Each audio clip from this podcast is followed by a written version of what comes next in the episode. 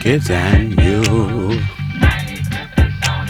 Stony Island Audio.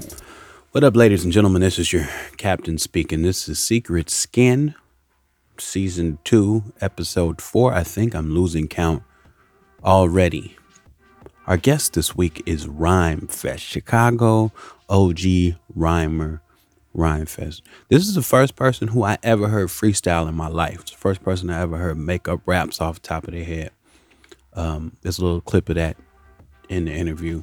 We put it in in post because we're editing wizards. Shout out to uh, Rob and Jake, my editors.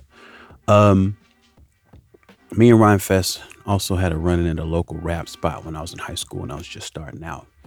I was a little pup. We had a little little rap skirmish I reminded him of in the interview. I like reminding people of when I met them and when they had no idea who I was. It's one of my favorite things to do on this show. Um, people get really scared. You can see the fear in their eyes when you're about to tell them a story about themselves that they don't remember at all. Because it means they might have been an asshole, but he wasn't an asshole at all. But I've done that to people and watched their eyes get real, real big because I was describing some incident in which they were being a dick. And they didn't realize that uh, I was there. anyway, this is Secret Skin. I talk to people. I uh, try to get insights from them. I lean on them for advice and perspective. Uh, we have meetings of the minds. Tell your friends about it. Rate it and review it. It helps the robots love us. Gives up, give us thumbs up and as many stars that are possible. We're on YouTube. This is Stony Island Audio. We're on the Stony Island Audio YouTube. This is my podcast network that I administer. Yeah, Super Duty, Tough Work, Dad Bod, Rap Pod, The Questions, Hip Hop Trivia, Creativity and Captivity, The Fatherhoods Podcast, The Raw Report. I'm sure there's something else I'm forgetting. Did I say Dad Bod? I hope I did. I love those guys. You can support the show a couple of ways. I'm on Patreon at patreon.com slash open eagle. If you want to support me there, I offer many, many goodies, many, many behind the scenes goodies. I do a whole separate secret podcast that's just for my patrons. It's called the Hella Personal Podcast, where I ask for questions and the patrons ask me questions, and the whole podcast is me answering them their questions patreon.com slash open eagle. Another way to support the show is when you hear ads and there's codes for things try them do the trials. Put in the codes. Get the better help or the or the pepsi or the beach stars or the dad grass whatever it may be. Try it out. Put our code in. It's very very helpful. I'm about to go on tour. My tour starts this week. My tour starts tomorrow. I have a show in Phoenix. Well, let me say, the tour is with AJJ, the band. We hit Phoenix, Albuquerque, Tulsa, Little Rock, Memphis, St. Louis, Indiana, Chicago, Minneapolis, and Omaha. And then after that, Omaha, I have a solo headlining show in New York, in Brooklyn, with Fatboi Sharif, who is very, very dope. Remember to say the secret word. If you come to any of these tour dates and you're a listener to Secret Skin, then I've informed you what the secret word is. I'm going to repeat it right now. What you do is you pull me aside and say, I know the secret word. And you whisper it to me because nobody else can hear you say it. And I will teach you the secret handshake. That word, pamplemousse. Okay? There was an there was another word last season. Dragon dropped that one into the trash on this tour, you know, be doing some new songs, some old ones too. Have some vinyl for you. Have some shirts for you. Yeah. Yeah, but I wasn't. What? I wasn't. I'm not gonna have you on tour. You're I can't go? your podcast shirt. I'm gonna have merch shirts, other shirts that say other things. Uh huh. Mm-hmm. I don't. What? Yes. What's another shirt? What is another shirt? What does that yes, mean? Yes, there are other shirts that exist. Do you What? do you not know that? No. Do you not know there's other shirts? What does that even mean? Other shirt? What is? What are you talking about? there's other shirts like you, but where you say Secret Skin, because you're a podcast shirt, these shirts have other images on them. You, you're blowing my mind here, dog. I don't know. Oh. I don't know what this is. I don't like it. I feel Um, it feels like I'm in well- a crisis. how about we take you along anyway? We can make Okay. a little adventure. Um, maybe we can help you find your shirt family. I like that. All right. Help me find my shirt family. Help me find my shirt mom and dad. Help me find my old shirt brother. Help me find the life I had. Another day is here, and you're ready for it. What to wear? Check. Breakfast, lunch, and dinner? Check. Planning for what's next and how to save for it? That's where Bank of America can help. For your financial to-dos, Bank of America has experts ready to help get you closer to your goals. Get started at one of our local financial centers or 24-7 in our mobile banking app. Find a location near you at bankofamerica.com slash talk to us. What would you like the power to do? Mobile banking requires downloading the app and is only available for select devices. Message and data rates may apply. Bank of America and a member FDIC. I'm honored to bring on our next guest. This is somebody whose whose career, even I don't even know if you would even call it a career, but just like their output, who they are creatively, has been important to me for a really long time. I'm not gonna waste a whole bunch of time with introductions, but I want to say a, a, a very good afternoon, good morning to to the OG brother Rhymefest. How you doing, man? Man, what up, Mike? I really like how you put that. Like, if you even call it a career, like, what the hell is a career? What is a career? You know what I'm saying? It's something that you like study to do and you do because what your parents pushed you into it or because you think for society that's what you need to do or this is my gift this is what i like to do so i'm gonna make a career out of it but shit once you make a career out of your gift you've already betrayed it A little bit, Yo, nigga, a lot of bit. a little You know bit. I learn that more and more all the time. because you're always going to bump into a wall. You know what I'm saying? And then it'll make you question whether you even had the gift in the first place because you got to do it for a living. So you kind of removed the the flow out of it, the fun out of it. Now you put supervisors over your gift that are like, well, you know, if you if you writing a script, for instance, we got to please this audience, that audience. Now you ain't even, and then you see somebody else do it that don't have to do none of that shit, and you like, damn, what happened to my gift? You know what I'm saying? like, and, and so like to make a career out of your gift is like damn near betraying the gift. But it's kind of like like what I've kind of learned to do is live for a living and like let the things that I do naturally bring stuff back to me. Kind of like so I wear this spider because the spider, what it do? It just shoot the web from inside itself and it sit back and wait for dinner. But that take a lot of faith, and people don't got that. So you know, I mean, you know, faith isn't something that's encouraged by society. You know, what what we're encouraged to do is to go out, go hunt, go get. You know, like to pursue and be proactive. And I guess it doesn't teach us that our gifts have attraction to them. We don't come out of education with that sort of thought about ourselves. But another interesting thing too, when you say career, and especially when it comes to music, right? When you talk about a music career, when we say that word associated with with a musician, what we end up meaning is like their releases.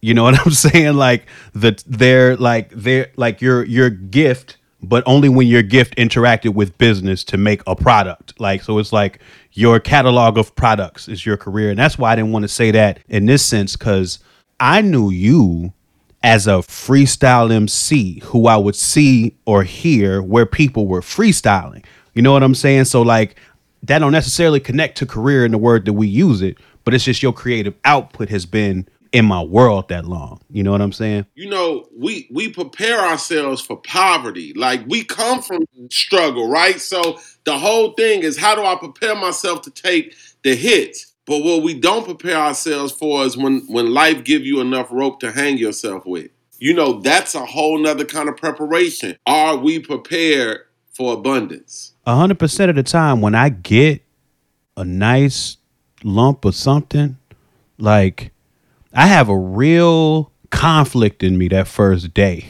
you know what I'm saying? Like I have like this I, I I come to this fork in the road whenever there's a large sum where I'm like I really kind of want to buy a bunch of shit right now. Like that's on one hand, and on the other hand, I'm like, I never want to have less than this much money ever again. Bro, I never want to have less than this much money ever again. So you know, you know what I started doing, bro, recently? I just started putting it into like assets that I can't see. Like, like all I need in my account is this much. You know what I'm saying? And so when I get a lump sum, and then the rest is out somewhere working for you. you know what I'm saying? Like I bought a I bought a crib out in uh, Yellowstone, out in uh, Wyoming. And man, bro, I bought it a little bit before the pandemic. It just tripled in price and value. But I ain't selling it. You know what I mean? It's just all right, that's an asset. You know what I'm saying? Um It is. That's beautiful. IRA, you know, like, I, and I'm just, I'm looking for other places to park money where I can't see it. That's real. Cause you know, there's not enough instruction manuals for especially if you're a creative and you're not if you're not necessarily connected to a corporation. Like there's no instruction manual for what you do with money. Like, cause you get it right now. You there's no promise it's gonna happen again tomorrow. And like you kind of have to make plans for your own financial safety yourself. You know, and it's and it's it's it's real easy not to learn that at all. and, and if you do learn it, it's usually the hard way. It's also like, especially depending on what kind of musician, entertainer you are, there may be an image. You know, I always felt like I had to have something that a rapper should have at all times. Like, so for me, it was like old school cars. So I'd be putting like all this money in these junk ass cars, bro.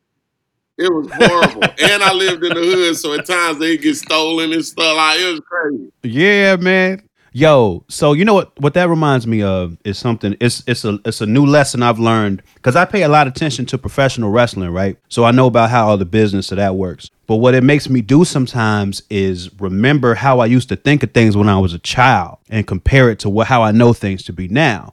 So like when I was a little kid, I legitimately thought that the Million Dollar Man Ted DiBiase and Ric Flair were both rich. I thought they was rich for real. Hold on, bro. They wasn't rich. No, they wasn't rich. Ted DiBiase didn't have a million dollars. Ted DiBiase was making less money than half the people in the WWF, right? Oh, bro. But they used to do things while he was traveling to make it appear like he was really rich. You know what I'm saying? Like they would they would spend extra money on his gimmick because his gimmick was being rich.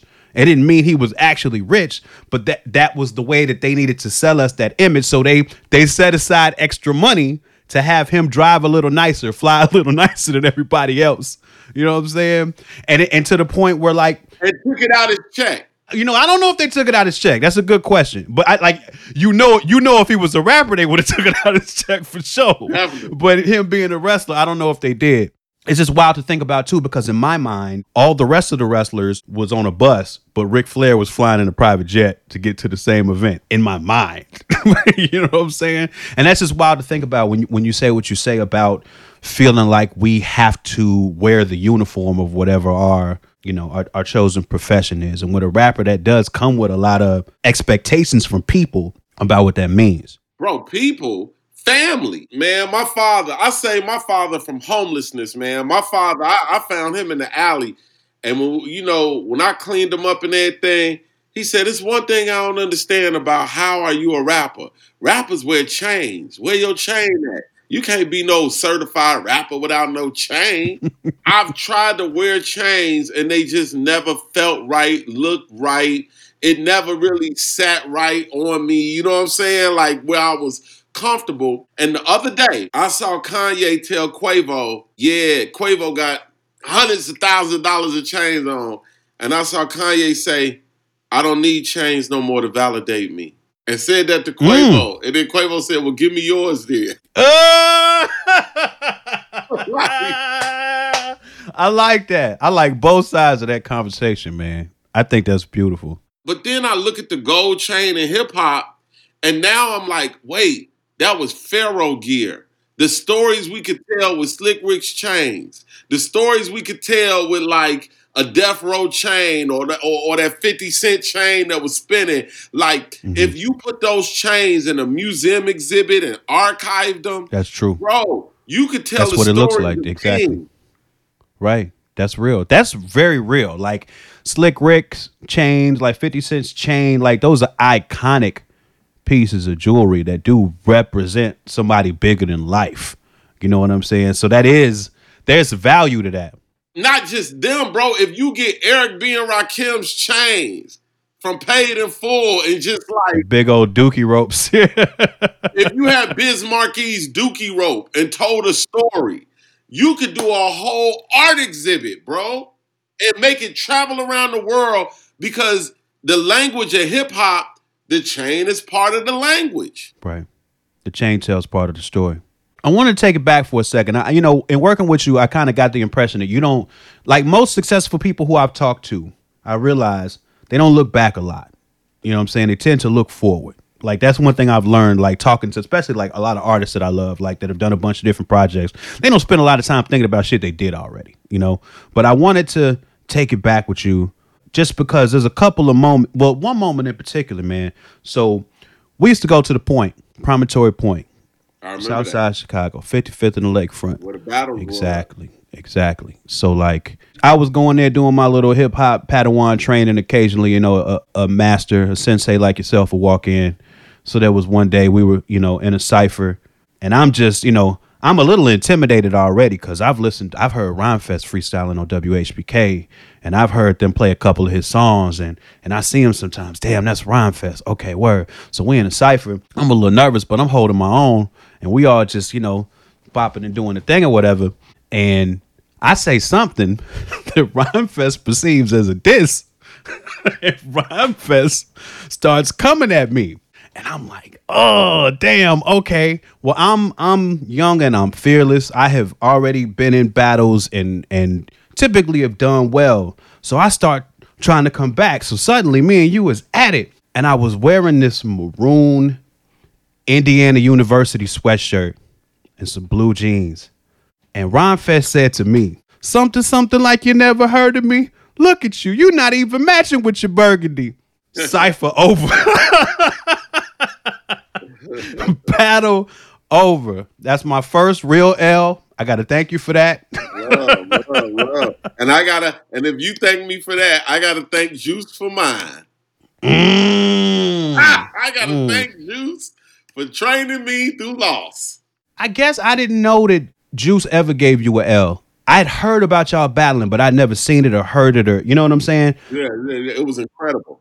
And maybe for a second, I mean, you know, there's gonna be people hearing this who don't know that time like we know it. Could you explain who Juice is? I mean, Juice means a lot to me, but I would love to hear your description of him. If you don't know who Juice is, uh, go to YouTube and look up a song called Freestyler Written, where you don't know song. if he freestyled it or wrote it because he actually freestyles that good. And when we're talking about freestyling, we're not talking about a rap you wrote that's not going on the album. We're talking about right Off there the head. off the top of your head what's the first word he said and and juice has a photographic memory. I never met anybody like it. I also believe kanye has a photographic memory. However juice had a photographic memory and he just never forgot a word he never forgot a rhyme scheme anything he heard it never left his mind it was also the curse that came with a blessing you know what i'm saying however at that point in time how was you gonna outword a person like that? Nobody knew if he was from LA or Chicago. He was in between. He was a he was a mystery wrapped in an enigma. when we were young, you know what I'm saying? Anybody that stepped in the ring with Juice, people knew you were gonna lose. They just like to see how he was gonna rip you apart. He rapped so good, it was like, all right, let's see him rip this guy apart. Juice had an epic battle with Supernatural. Yes, if he you did. don't know who Juice is or don't believe that it was freestyle, go look at his battle with Supernatural, where he really should have won. Let's get ready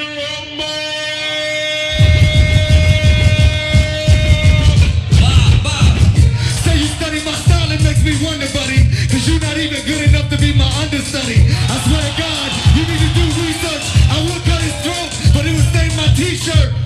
J.U. Ice is the sickest. You got an afro and dress like Wilson, nigga, pick it.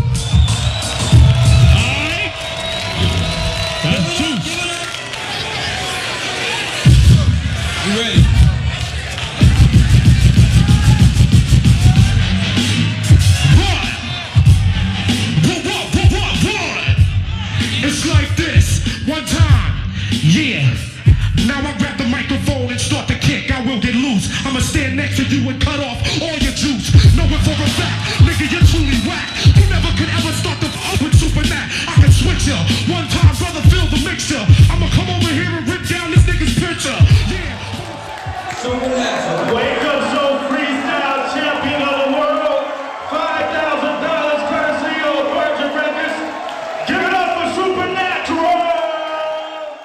Yeah, that battle broke my heart a little bit. But but then but that battle taught me something.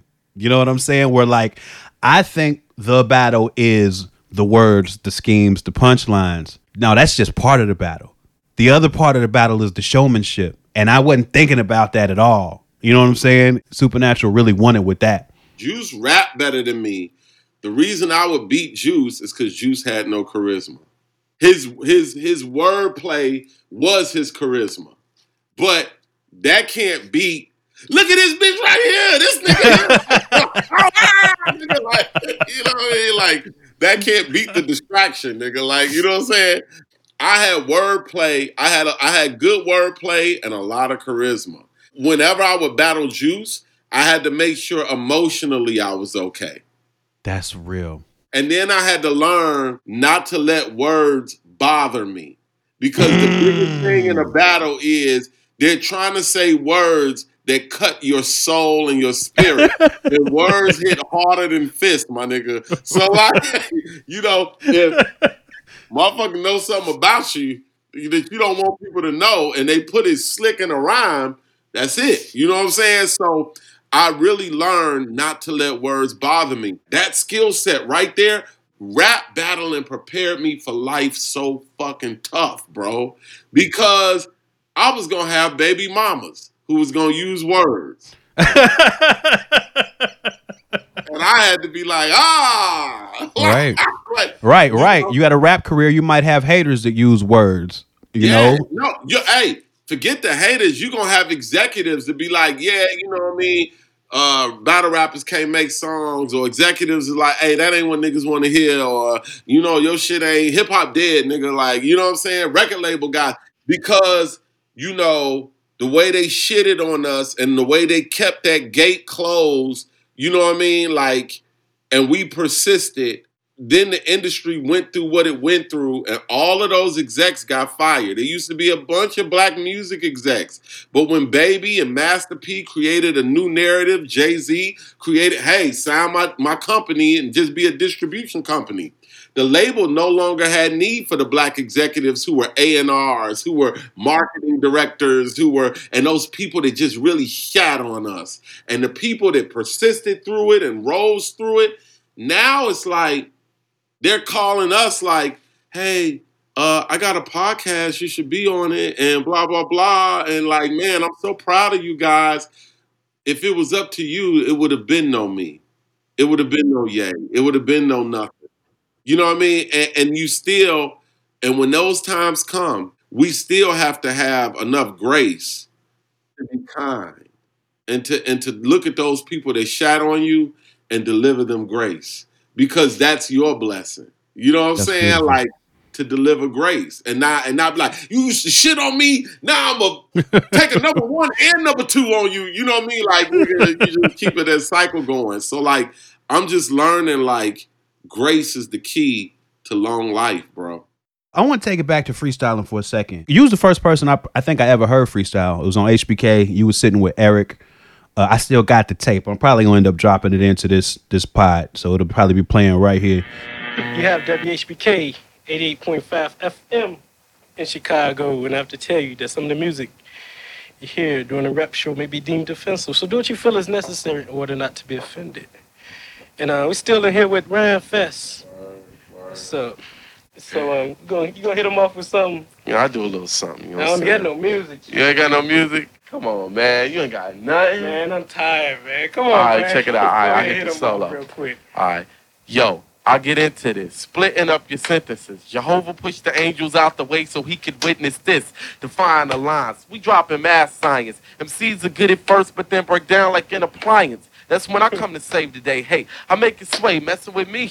You best to catch a cap like Callaway. Yo, Eric, don't even front, cause you know I'm going to slam these. Your girl Tammy, I hope you take her out them jammies. I'm down with Eric and JP on the HPK. Let me tell you something, MCs is not a stunt. You fucked everything up by coming in and smoking blunts and then getting on the microphone, rapping like an open mic. I'm about to open sites. Check it, I'm dope like Dolomite. Check it out, I got the freestyle timing. It's almost time to get out here, so yo, I'm finished rhyming. you know what I'm saying? Oh, Do you know who the first person you ever heard freestyle was? From the top of the head, uh, Juice. Because I thought New Yorkers, and then you get into people like like guys that were in this group, Rubber Room. You know what I'm saying? The, those guys and Dirty MF. Meta and Torch. Toy, yeah. And you know, and then like, so you know, because I used to think New Yorkers was freestyling. The LA Cats said the same thing. The Project Blowed dude said the same thing. Like when they would hear Run DMC or whoever on the radio, they thought they was coming up with all them rhymes off the top of their head. So when they would get together and rap, they thought they had to be that good. You know what I'm saying? So like they push freestyling really far out here. Hey, think about what you just said, bro. Somebody can deliver an illusion and like and, and inspire somebody else to create something that never existed. That's crazy, bro. Like, so it really is like, how far does our imagination go? And like, I was thinking, like, okay, so I'm 44 now. I was thinking, like, the other day, I was like, yo, when did I stop trying to rap better? Like, like you know how when we was kids, like I used to write rhymes, bro, papers balled up all over the room like a mad scientist. You know what I'm saying? And then one day we knew we were good or thought we were good. And we just started going off of like our natural flow. But then it's like we stopped trying to like create new styles at that point. We stopped, we just start laying back in the gift. But that's not sharpening the skill. Yeah, it's working the gift out. But when do we, when do we as artists, we be not sharpening our skills no more? And that's when a young cat gonna come and take your ass out. When you need mealtime inspiration, it's worth shopping Kroger, where you'll find over 30,000 mouthwatering choices that excite your inner foodie. And no matter what tasty choice you make, you'll enjoy our everyday low prices, plus extra ways to save, like digital coupons worth over $600 each week. You can also save up to $1 off per gallon at the pump with fuel points. More savings and more inspiring flavors make shopping Kroger worth it every time. Kroger, fresh for everyone. Fuel restrictions apply. I felt compelled to do that when I was surrounded by other people doing that. So like when I was part of a community of creatives that was all trying to stay sharp and push each other and be be the flyest, be the best, and it kept me in that mind state. But once I really started like, you know, I was a solo artist and I was around the cats and I was collaborating, but I, I wasn't like a part of a community. So I, I I let that skill set atrophy a little bit, but I've tried to bring that back into my life lately. That's actually one thing I was going to ask you about. Like, do you like are you part of a community right now? Like, how do you like creatively? Like, how does that fit into your your current life, your, your workflow? Hey, bro, let me tell you something. When I gotta go write rhymes next to Saha, Mhm. it ain't no joke. There you go. You know what I'm saying? When we in the room, man, and it's and it's Jack Harlow, who cares still, and like because it's new for him, and, and Saha, And Jack Harlow came in with high quality words. You know what I'm saying? He can't go down. Words, bro. You know what I'm saying? And, and, and, and not for nothing, Ye is tired of hearing niggas talking about people write his raps. So Ye got some bars. Like it- it's kind of like at that point, you never get tired. You never don't have no energy. You never go to sleep. You never. And so like with that, it's like when I'm around that crew, it's like the NBA of rap still. You better hit a shot. You know what I'm saying? bro, you better hit a shot at, at some point, or you boy, because when them type of guys, and it's like more than that. I mean, we in the room with the game. We in the, who I highly respect as raps. Like we in the room with like Kanye surround himself with grade A's. Like Jay Electronica, Pusha T. What the fuck? Like, bro. and here I am. I don't even be making records and putting no records out. So they already looking at me suspect, like, is you just a homie? You know what I'm saying? Uh, Like, I- okay. you know what I'm saying? I'm like, well, you got a lot of homies. They, they ain't all here. I'm here. Like, you know what I'm saying? Like, but you know how I look at it? Like when I go in that NBA of rap environment and we doing writing for, for the records, I don't look at it like I'm even trying to hit a shot. I look at it like I'm just here to kick the karate bag. And if, and if Mm. it go ding, I'm like, oh snap, okay. You know what I'm saying? Like all I'm there to do is kick the karate bag, bro. And I think that if we look at stuff like that without desiring to like get on the record, have the best verse, da da da like that's gonna drive you crazy. Just kick the karate bag. Just wax on, wax off, Daniel-san. Yeah, that's the craft of it. And I'm curious about that too, because our craft, I think, a little bit by its nature is kind of egotistical. You got to think you the best to even pick up a mic in the first place. No, you don't though. Remember, it was rappers was like like EPMD was like, you know, uh bragging and all that stuff. Like you sound like a punk. Like like uh, you know, like uh, uh saying who could be who and all that junk. You sound like a punk. Like, you know what I'm saying? Like there are other rappers like Masta Ace. He never claimed to be the best, but he was super dope. You know what I'm saying? Like, and, and we respect Masta Ace. Who, who? I mean, it's a lot of rappers like that that like fall in that like you'll never not know them, but they wasn't never like I'm better than you. Yeah, and I, and I guess I mean less in the content, but more in the spirit of let me grab this microphone because I got something to say, and I think everybody should hear it. Whether you know what I'm saying, whether it's necessarily about being the best or not, like just that initial thought. It's like the same with a stand up comedian, right? Like I'm gonna get on this microphone. I want y'all to shut the fuck up because I got I'm about to say some shit that's funny. You know what I'm saying? Like that thought, right? It's kind of a little bit egotistical. Where would you put Will Smith in that mindset? I mean, I think that Will Smith had to believe that he was great. You know what I'm saying? Like to even make them like to to because he was making really relatable music, right? Like he wasn't never like trying to be the hardest or trying to be the best, but he had to think he was good at relating to people that way, or else he wouldn't have had the confidence to step out like that. You know what I'm saying? Yo, bro, I think Will Smith is the best storyteller in hip hop. Like I put him in my top five. You know what I'm saying? And like I don't think he get his flowers. Like like people would say Slick Rick over Will Smith. I would say Will Smith over Slick Rick. Well, I mean, I think I think the reason people wouldn't put it that way, and the reason I have a hard time reconciling that too, is because I think at some point Will Smith kind of stopped doing that. It was Slick Rick always does that. Like in, in every era of Slick Rick, every album it's got some story raps on it, and I don't know if Will Smith kept doing that part, even though when he first started his career, he was fucking amazing at it. All you gotta say, bro, is in West Philadelphia, born and raised. Born and raised. Come on, bro. Like, what are you saying to me? Like, at the end of the day, at the that song is the most well-known song in the world. Hundred percent. It's one of them. It's one of them songs that all the white people know every word to, and it's only a few. It's only a handful of rap songs like that. White people, I just said the world. If you go to Africa, Jamaica, uh, Kuala Lumpur, Malaysia, Slovenia, and you start off to be like, "Eh, West Philadelphia," and I don't know no other rap song like that. I wanted to bring it back to the egotistical thing, just and just in terms of how I think about it, because I'm curious about the transition from you being Rhymefest, the solo artist, to you being Rhymefest, the writer. Like, what was that journey like in terms of how you saw yourself creatively, and then you know, it was it easy to make that transition?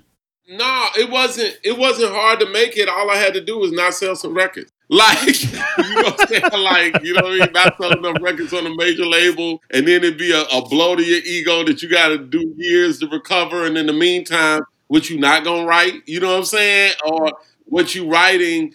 It still has power to it, and it can still be used. And I don't, you know, some of what people call me is not what I consider myself, or maybe it is. And I would love to hear that. I would love to get into that. Yeah, so it's like, you know, for instance, how can I be a ghostwriter when I'm alive? How can I be a ghostwriter when I'm not writing somebody's whole rap? I'm in the room with friends bouncing ideas and like, no, no, don't say that. Ooh, bro, you know what you should say? Da da da da da da da with that. You know what I'm saying? And they're like, oh, snap. You know what I mean? Oh, we just made a, a Grammy Award winning song having fun. You know what I'm saying? So so whatever people want to call that, call it. But I ain't never wrote no rap with nobody that wasn't in the room with me at the time. You know, when when Common and I did Glory, we just went line for line. You do a line, I'll do a line. Let's build it up. You know what I'm saying? And and, and here you have Glory, Oscar award winning song. And like the transition for me, bro, like honestly, I believe that my self-esteem took a hit being on a major label that I should not have been on. I should have been on Rawkus. I should have been on somebody that cares about hip hop and built it up from the ground up, not just, oh, Kanye on this song, throw that one out. And I'm like, I hate that song. Like going for the big thing instead of going for the, the thing. We talked about this earlier. What if you were able to actually desire something and have it exactly how you w- desired it? It would probably be the wrong way. like, and that's what happened. And so it, it, what it did was after my record deal, I was like, let me go f- figure out who I am. Cause right now I don't want to be a famous rapper. And so it sent me back to TV shows, like developing shows. It sent me to back to the community, like developing nonprofits and running for office and seeing like, oh wow, if I can rap, I can use those same skills to be a community organizer. I can use those same skills to write a script. I could use those, and so I had went on this self thing journey, and now it spit me out and says, "Now, what do you want to do with this?" Mm. And now I'm like, I want to rap. I want to rap. You know what I'm saying? It came full circle with it. It came full circle. So, you know, you, you talk about Glory. Glory won an Oscar. Jesus Walks won a Grammy. As much as you can remember, like, what do those moments feel like for you personally? Like, it, it, it, it seems like it's, it's, it's something to celebrate, you know. And I, and I'm just curious how that felt to like receive that level of industrial or cultural recognition for stuff that you was a part of. Well, you know, when I'm applying to be a part of like university scholars programs, it's always good to have on your resume. You know what I'm saying? Like because they care about like that kind of stuff. And in academia, they like at least if you ain't got a degree, have an award. Like, you know, that's one. But then number two, it's like all of it comes with trauma. You know, like for any award you get, what's the trauma that comes with it? I mean, you know, the trauma with glory was like being told at some point, like, oh wait, they just wanted to be John Legend and Common, and they don't want you to be nowhere around it. And Like even on even for the writing, they didn't. No, for the writing, it's all good. It's all good when you Okay. creating it because nobody knows what it's going to be. When it turns into what it's going to be, then it's got to be like the two light skinned guys. You know what I'm I saying? Like, see, I see, then I when, see. then when it turns into what it's gonna be, it's like, man, the, the person who you who you grew up with and admired and loved and trusted the most, it becomes a thing where it's like, damn, bro. Like, you know what I'm saying? Like, hey, say something to them people. Oh, you scared of them? You know, and sometimes it don't even be the person. It be like, damn, my business wasn't together enough to have the right attorney to work that deal out the way it should have been worked out. And I thought my friend was gonna not like let the vultures get let let it go down like that. Yeah. Uh huh. and so so I gotta take the hit, but the shit give you depression because not depression. I ain't never been depressed, really. Yo, I I've been down, but I've never been Mhm. out. You know what I'm saying? Like I felt down, but I ain't never felt hopeless. You know what I'm saying? But but like back to the like Jesus walks. When I was sitting in the in the audience with Mark Ronson and Doc, Dr. Donda West and Oprah Winfrey and and I watched Kanye come out and with angel wings and fly in the air and Jesus walks come on and I was like, oh snap. I was like, oh shit. Like this is like it it also was like beyond my imagination. Beyond anything I could have ever imagined. That Jesus Walks didn't really give me any trauma other than it kind of disrupted me and Kanye's relationship for a little while because what people were saying made him feel away. People were saying you wrote the whole thing and he was feeling a way about that. And that disrupted our our relationship for a long time. And we had to really have a sit down talk recently. Like bro don't let what other people say interfere with our, our brotherhood. You know what i'm saying? Like that ain't what i'm saying. You know what i'm saying? And so he's like but you let him say it. I'm like i can't, I can't stop it bro. Like, you know what i'm saying? Did you watch the documentary? no. Are you going to watch the documentary? at some point I would love to hear what you feel about it, if if you don't mind sharing. number one, we're currently working on stuff. You said it yourself. I don't get into the past. I can't look at something 20 years ago and still be a, a, a prophet of the future. I can't be stuck in like, well, why did I and who am I now? And you know, we get in this paralysis of analysis of ourselves. And we thinking about our, a self, you thinking about a self that don't even exist no more trying to make sense of it today for tomorrow.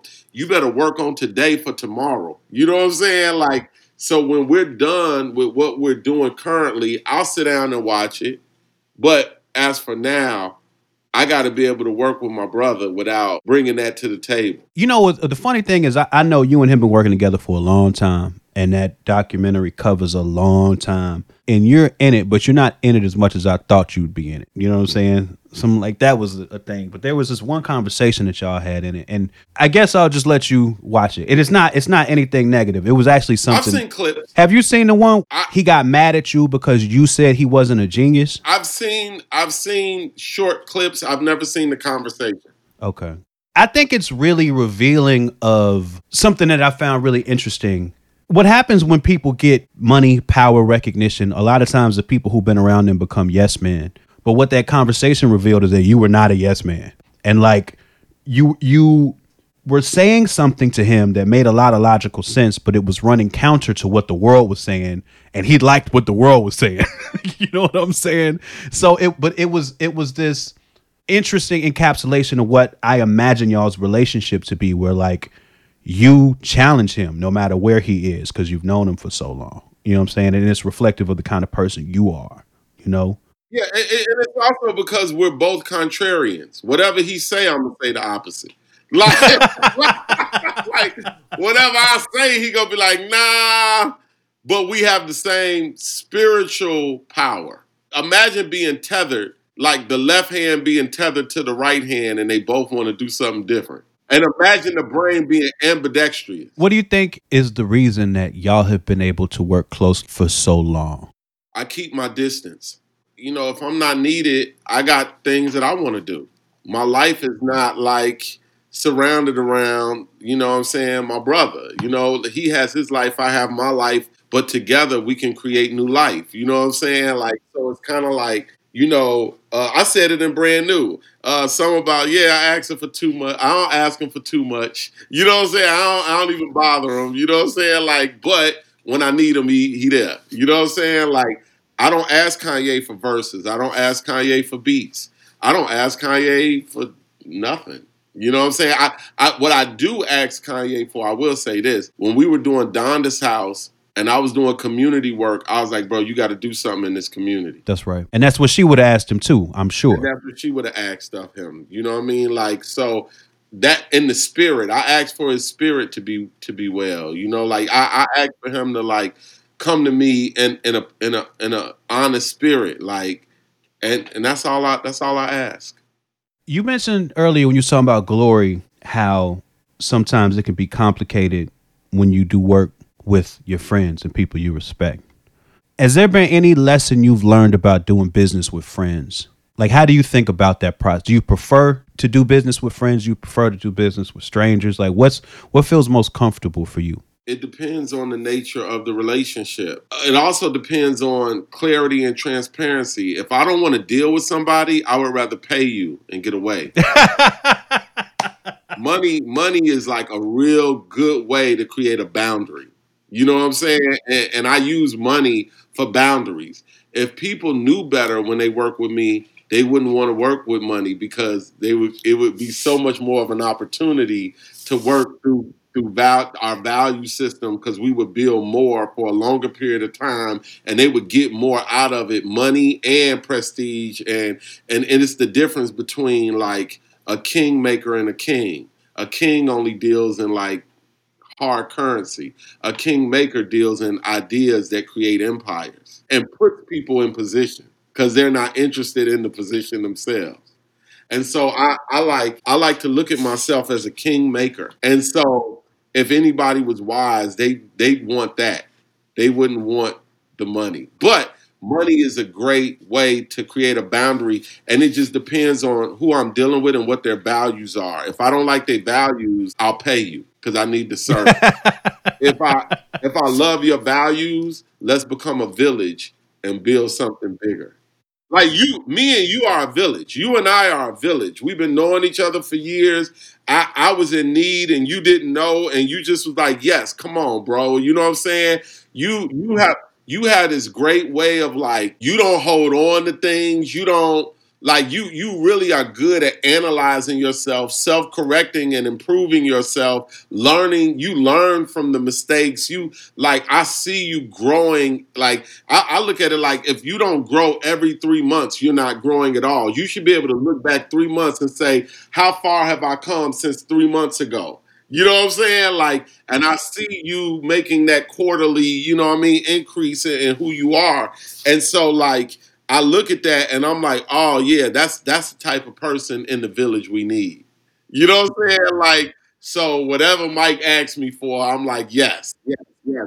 But but in that, we validate each other, we lift each other, we, you know what I'm saying? So it's whatever. A hundred percent, and uh, you know, like that's just an honor for me because, like, I'm saying you are like you're part of my origin story as an artist. You know what I'm saying? Like that's and that that like what you represented in that era that was most creatively fertile for me and my imagination. Like I can't say enough about that. You know what I'm saying? And that's where I wanted to bring it to too as we close because you brought up values and how important it is that your values align with the people you're working with. And like I think about that era, right? That 96, 97, 95, like south side of Chicago, going to the point that B-boy culture, what we used to call underground, and how you know, we had this dichotomy underground versus mainstream, real versus fake, whatever you want to call it. And I think I spent the last, I would say maybe 10 years feeling like, oh man, that was an illusion. That was marketing. We're all the same. And we was just, we were fighting a war in our heads. It didn't really matter. Like that's how I was rationalizing it. And recently, as I've been really going back and listening to that music, and it, and and that music, that era has a lot of flaws in it. There was a lot of condescending shit. It was a lot of judgmental shit. It was a lot of like low key hatred of women and a lot of that shit. Oh yeah, uh, homophobia. Well, hip hop hated women at that time. Exactly. And and and the smarter brothers, especially, I, I, can't tell you how many songs where it's like the whole song is just like a dude dissing a girl who you could tell she just didn't call him back or something. You know what I'm saying? And like he'd spend 64 bars going at her. I'm like, damn, homie, like you know, and that shit was impressive at the time, but like now you have context and it's like, ugh. But now I've kind of come around to thinking like there was something there. Like there was something we were fighting for that I do think is real. And I wonder how you how you think of that, that that conflict, that dichotomy, that that that is part of what informed my value system. And I and I, you know, your music at the time for sure that was in it too. I wonder what you think of that dichotomy now, like underground versus mainstream, real versus fake, that whole thing that we were in at that time. Oh man, you're so right, bro. There was a war between, you know, when when, when Jeru would diss Puffy.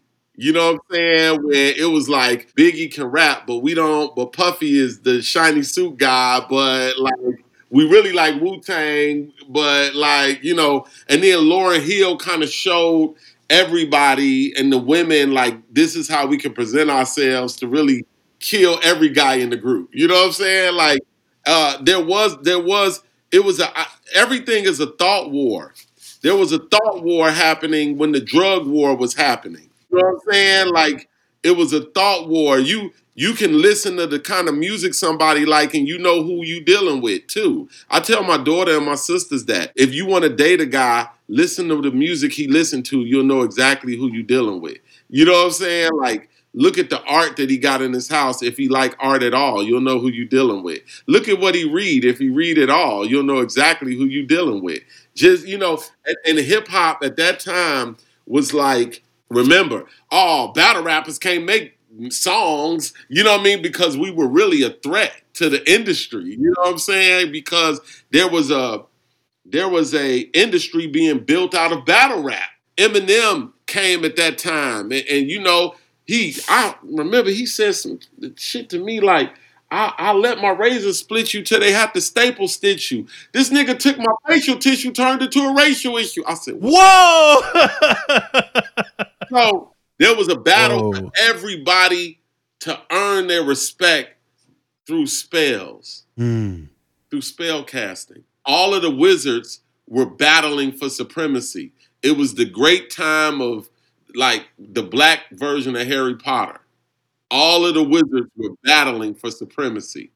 And there was little wizard schools everywhere, like the Point, like Project Blowed, like New Eurekan poetry. Yeah, everywhere.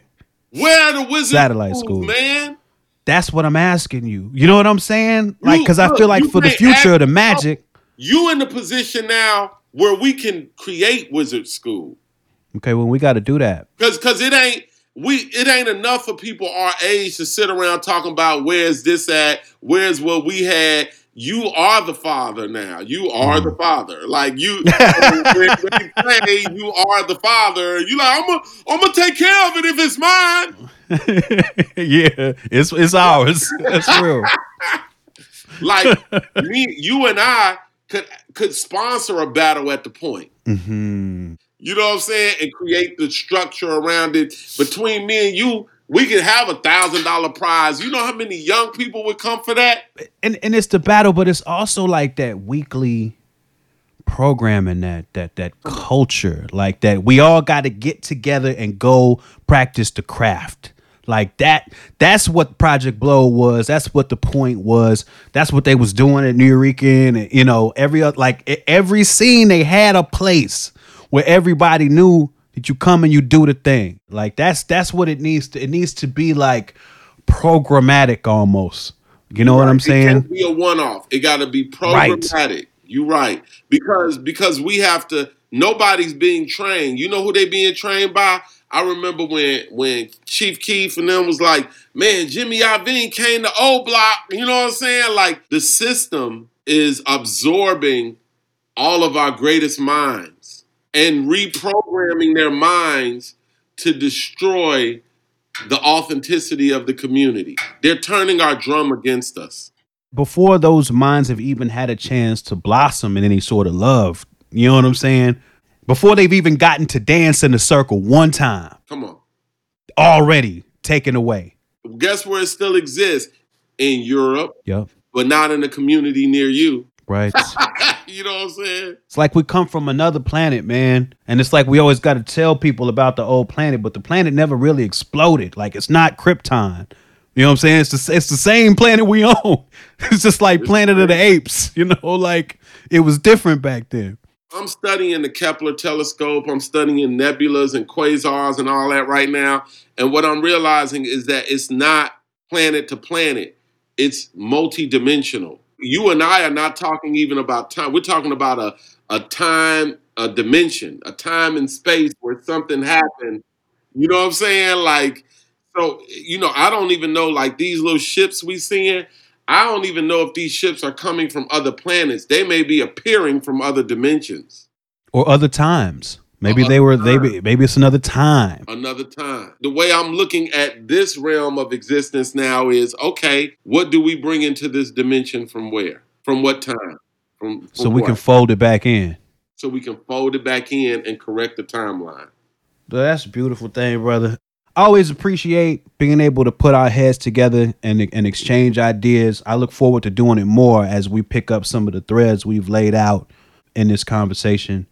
And always appreciate your time, your energy, your creative output, your perspective on the world, which I always find to be very grounding and, and sustaining for me. So, you know, thank you for sitting and speaking. And we're definitely going to have to do this again. Most definitely. And then let's do some more writing together, man. I love you, bro. Absolutely. Absolutely. Love you too, brother. And I'm going to let you go.